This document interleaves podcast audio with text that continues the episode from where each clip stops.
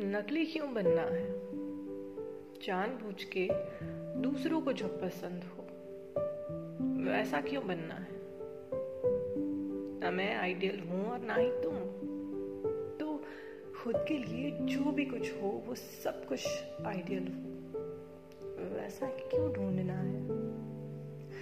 दूसरों के तौर तरीकों से हमको क्यों जीना है? हम जो है हमें वो क्यों नहीं रहना है? हमारी आज़ादी तो हमारे ही अंदर है, फिर दूसरों के दिमाग की बेड़ियों में हमें क्यों बंधना है? मुझे जो सही लगे तुम्हारे लिए अगर वो गलत हो, और मुझे जो गलत लगे तुम्हारे लिए अगर वो सही हो, तो फिर हम तो अलग अलग ही हुए ना। तो हमको इस सही गलत पे बहस क्यों करना है? अगर लड़ना ही है तो दूसरों से क्यों लड़ना है? खुद से क्यों नहीं जूझना है?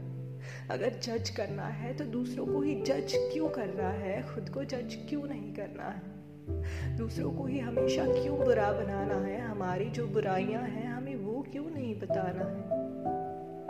हर साजिश समझदार ही समझदार के साथ करता है, तो फिर वही क्यों सिखाता है कि पागलों पे भरोसा नहीं करना? अगर डर है तो किस बात का डर है? इज्जत का, नाम का, दौलत का, शौहरत का, किस बात का?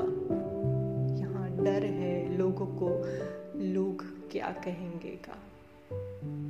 अगर आखिर में मिट्टी में ही मिलना है तो मिट्टी से ज्यादा लोगों से नाता क्यों रखना है?